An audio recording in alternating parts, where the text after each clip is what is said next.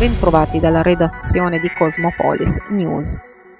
L'1 maggio si avvicina e con lui si allentano ancora di più le regole per la gestione del coronavirus, con le disposizioni attuali che vedranno cadere quasi tutti gli obblighi riguardanti il Green Pass e le mascherine. Il decreto Covid del 24 marzo mantiene in vigore solo fino al 30 aprile l'obbligo del Green Pass base rafforzato e di protezione delle vie aeree al chiuso e sui mezzi pubblici. La cabina di regia fissata per quest'oggi, il Consiglio dei Ministri invece sarà giovedì 28 aprile, ma probabilmente si attenderà saranno gli ultimi dati dell'andamento dell'epidemia prima di scrivere il decreto definitivo. La circolazione del virus è ancora alta e lo stesso vale per il numero dei decessi. Dall'1 maggio intanto resterà l'obbligo del Green Pass rafforzato fino alla fine dell'anno per il mondo del lavoro sanitario e anche per quello delle RSA. Per chi sarà sprovvisto scatterà la sospensione dal lavoro e dallo stipendio fino al 31 dicembre 2022. Il Super Green Pass sarà richiesto anche ai visitatori. Per le mascherine al chiuso chiuso invece il governo dovrà ancora stabilire i luoghi dove dovranno essere indossate.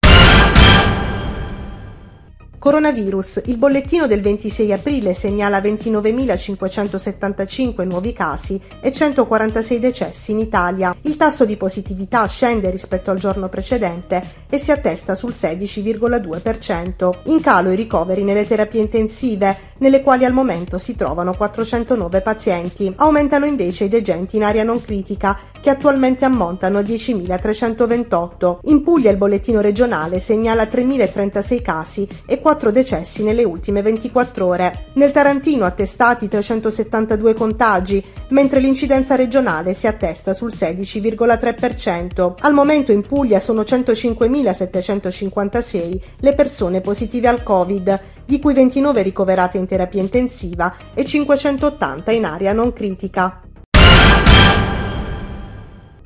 Si è verificato nelle prime ore del pomeriggio di oggi, 26 aprile, sulla strada tra Taranto e Talsano, un incidente stradale che ha coinvolto una motocicletta e un'auto. L'impatto è avvenuto su Viale Unità d'Italia, all'altezza dell'azienda italiana Carburanti. La moto, per cause ancora da chiarire, ha tamponato violentemente il posteriore di una Lancia Y, infrangendole il lunotto. Sul posto sono sopraggiunte le forze dell'ordine, cui spetterà il compito di chiarire la dinamica del sinistro, e un'ambulanza, probabilmente per prestare il primo soccorso al motociclista, che secondo alcune testimonianze avrebbe impattato violentemente contro il lunotto dell'auto. Nel frattempo sono stati segnalati forti rallentamenti sulla strada interessata. Carabinieri della stazione di Marina di Ginosa hanno arrestato nella serata di ieri in flagranza di reato di spaccio di stupefacenti un 24enne incensurato della provincia di Brindisi, trovato in possesso all'interno di una discoteca del posto di 5 dosi di cocaina, 21 pasticche di ecstasy e 510 euro in contanti. I militari hanno deciso di perquisire il giovane dopo averlo visto cedere delle dosi ad un altro soggetto. Per l'uomo è scattato l'arresto. Bimbo di appena due anni, rimasto all'interno di un'automobile con le portiere accidentalmente bloccate, è stato salvato dai carabinieri. È successo questa mattina, intorno alle ore 12, nel parcheggio di un supermercato del centro cittadino di Massafra. La madre, appena accortasi della situazione, ha dato l'allarme chiedendo aiuto al 112. Nella ricostruzione dei fatti, la donna aveva appena riposto la spesa nel bagagliaio dell'auto, ma poco prima di ripartire si è resa conto di aver lasciato a terra un giocattolo del figlio e nel tentativo di riprenderlo dopo aver chiuso la portiera ha constatato che il bambino aveva azionato accidentalmente la chiusura centralizzata dell'auto. Giunti sul posto i carabinieri della compagnia di Massafra, dopo aver tranquillizzato la donna in lacrime, hanno forzato forzato la portiera della macchina, riuscendo a trarre in salvo il bambino, che fortunatamente è risultato in ottimo stato di salute nonostante le temperature elevate della giornata. Uno sciopero per il 6 maggio è stato indetto quest'oggi dai sindacati metalmeccanici FIM, FIOM, CGL, WILM e USB nello stabilimento di acciaierie Exilva di Taranto. Ad annunciarlo ad agi fonti sindacali dopo l'assemblea di questa mattina dei delegati del siderurgico e dell'appalto indotto. Nella stessa giornata ci sarà anche il blocco della portineria C dello stabilimento, la più grande della fabbrica. Si è svolto nella mattinata di oggi, 26 aprile, davanti alla sede di Leonardo di Paolo VI, il presidio di lavoratori che si oppongono alla chiusura del sito e al trasferimento di parte della forza lavoro nella sede di Grottaglie. Mentre l'azienda continua a confermare l'assenza di ricadute negative sulle attività e l'occupazione, FIOM e Filcams CGL continuano a opporre fermo dissenso rispetto alla decisione assunta dal gruppo Leonardo Elettronica per la difesa. Temiamo contraccolpi occupazionali, soprattutto nel settore settore meno tutelato, spiegano i rappresentanti sindacali, perché nel trasferimento delle attività dal sito di Paolo VI a quello di Grottaglie, a perdersi per strada potrebbero essere proprio i lavoratori che si occupano di pulizie, facchinaggio e sorveglianza. Il personale metalmeccanico del settore dei servizi ha voluto pertanto confermare lo stato di agitazione e ha preannunciato la richiesta di intervento del tavolo di crisi regionale. Sono previste inoltre assemblee congiunte dei sindacati anche nel sito della Leonardo di Grottaglie, dove i lavoratori sono già da mesi in cassa integrazione.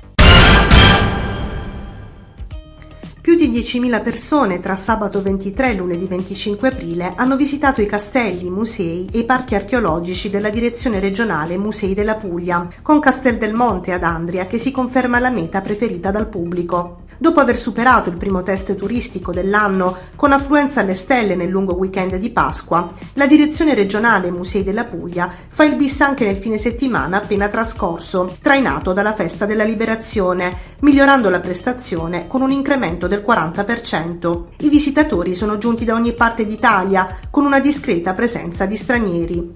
Alte le aspettative anche per domenica 1 maggio, quando, come da iniziativa ministeriale, l'ingresso dei siti afferenti alla direzione regionale Musei Puglia sarà gratuito. Il vuoto rimasto dopo l'esonero di Francesco Montervino rischia di far divampare le fiamme del classico tormentone sul nome del successore. Il primo della lista sembra essere Danilo Pagni, nome caldo ma abituato ad operare in realtà con ambizione di vertice.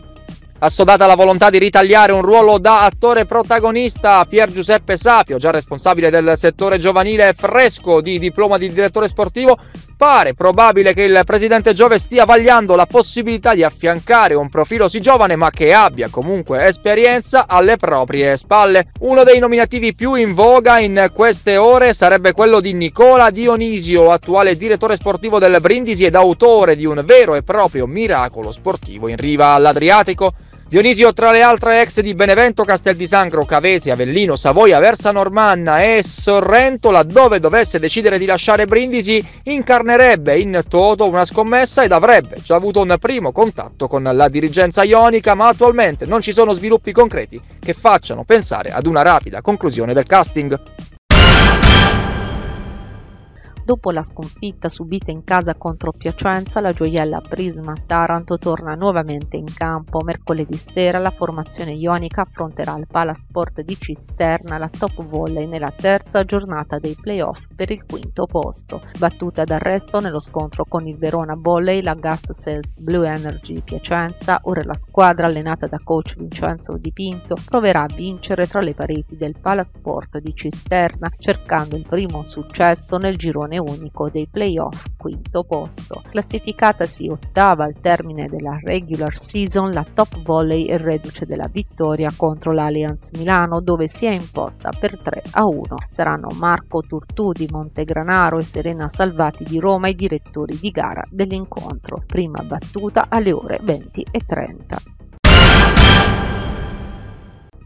Dopo il KO incassato contro la Pavimaro Molfetta, ora il Cus Basket Taranto deve ritornare in pista in vista della prossima sfida. Sconfitta amara domenica scorsa al Palafiom, seppur con quattro successi nelle ultime cinque gare, l'assenza di Ponziani. Temevamo Molfetta perché squadra in ottimo periodo di forma, ha commentato coach Davide Olive. Non sono stato bravo in settimana, aggiunto, a dare le giuste motivazioni e attenzioni ai ragazzi, siamo stati molli. Sulla lettura tecnica della gara contro la Pavimaro, Gennaro Cocciolive ribadisce nella metà campo difensiva abbiamo permesso agli avversari di prendere fiducia dell'arco dei tre punti, hanno condotto la partita per 40 minuti da parte nostra solo timide reazioni caratteriali. Ora la squadra riprenderà gli allenamenti in vista della trasferta di domenica prossima, penultima di regular season, sul parquet del fanalino di coda Metaformia.